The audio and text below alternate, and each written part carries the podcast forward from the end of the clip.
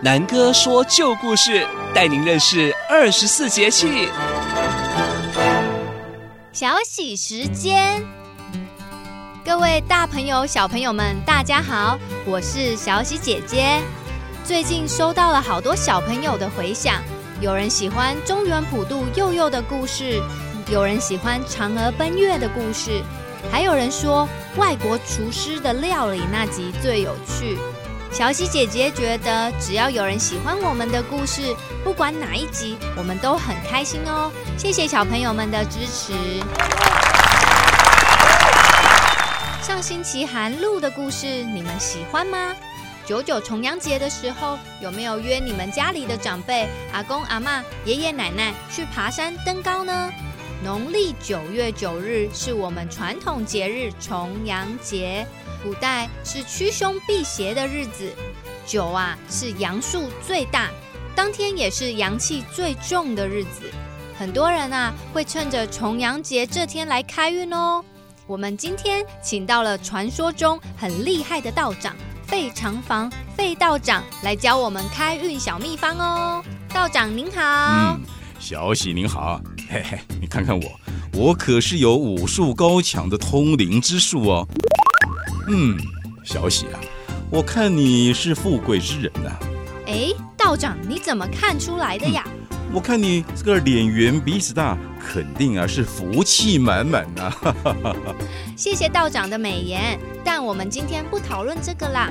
我是想要请道长指点我们开运小秘方。嗯，这个嘛，这古代皇帝啊称之为九五至尊。传统上把一、三、五、七、九这些基数视为阳数，把二、四、六、八认定是阴数，九是这里面最大的阳数。这农历九月九号是中国传统节日重阳节，古代呢是驱凶避邪之日，当天呢也是阳气最重的日子。哦，原来是这样啊。难怪很多人利用阳气最重的这天来开运。是啊，所以啊，我法力无边，创造了一些开运的小秘方。嗯，比如说第一个，呃，进宅。咦，什么是进宅呀？这农历九月九号当天十一点到十三点，取午时水来洒进家中的每一个角落，可以达到进宅就是干净住宅的效果。要由内而外，由上而下来洒进。第二个秘方呢，就是要这个旺财。呃，大门斜方四十五度角的位置呢，是财位。如果摆放水晶洞、弥勒佛等招财吉祥物，可以在当天用这午时水来擦拭干净，增加财运。哦，所以刚刚进宅用的午时水也可以用在这个地方呢。呃，第三呢，提升宅运。重阳节一早，把家中的电灯全部都要打开，那么一直开到夜晚就寝才熄灯，可以增加房子的阳气，来提升这个宅运。哦，开电灯，开电灯，我最会了。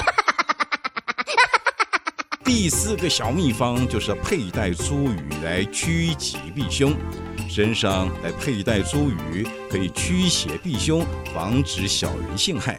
呃，第五要喝这个，记得喝这个菊花酒。这菊花酒呢，有清热解毒，有明目祛风，呃，平肝疏肺，可以益阴滋肾的功效。这按照中医的说法，菊花酒可以明目治昏，降血压。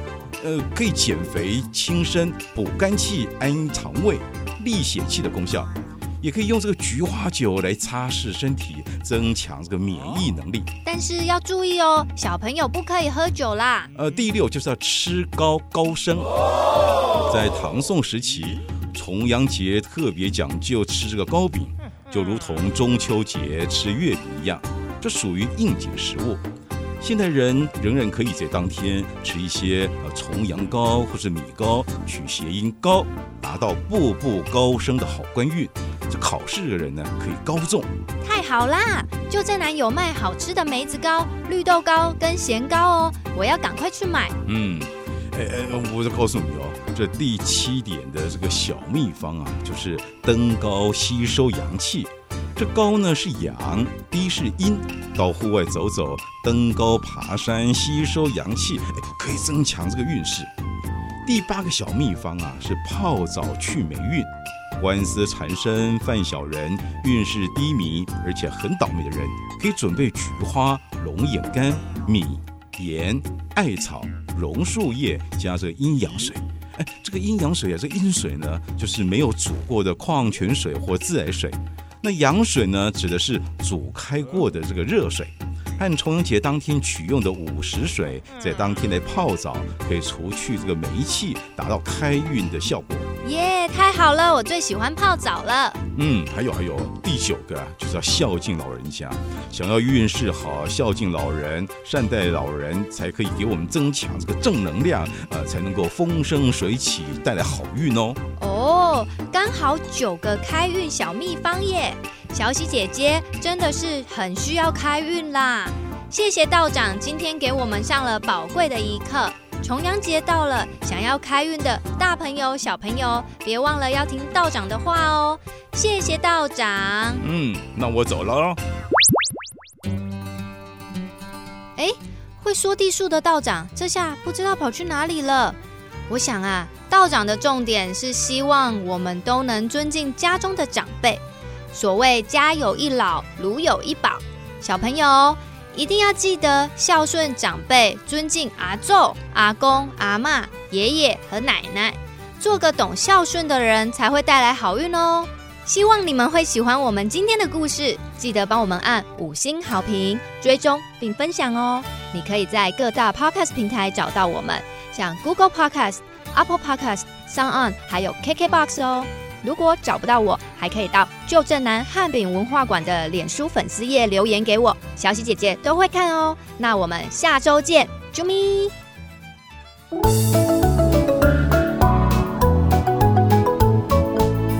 好吃的汉饼都在旧镇南，传承汉饼文化在旧镇南。以上节目由旧镇南汉饼文化馆与正声广播公司高雄台联合制播。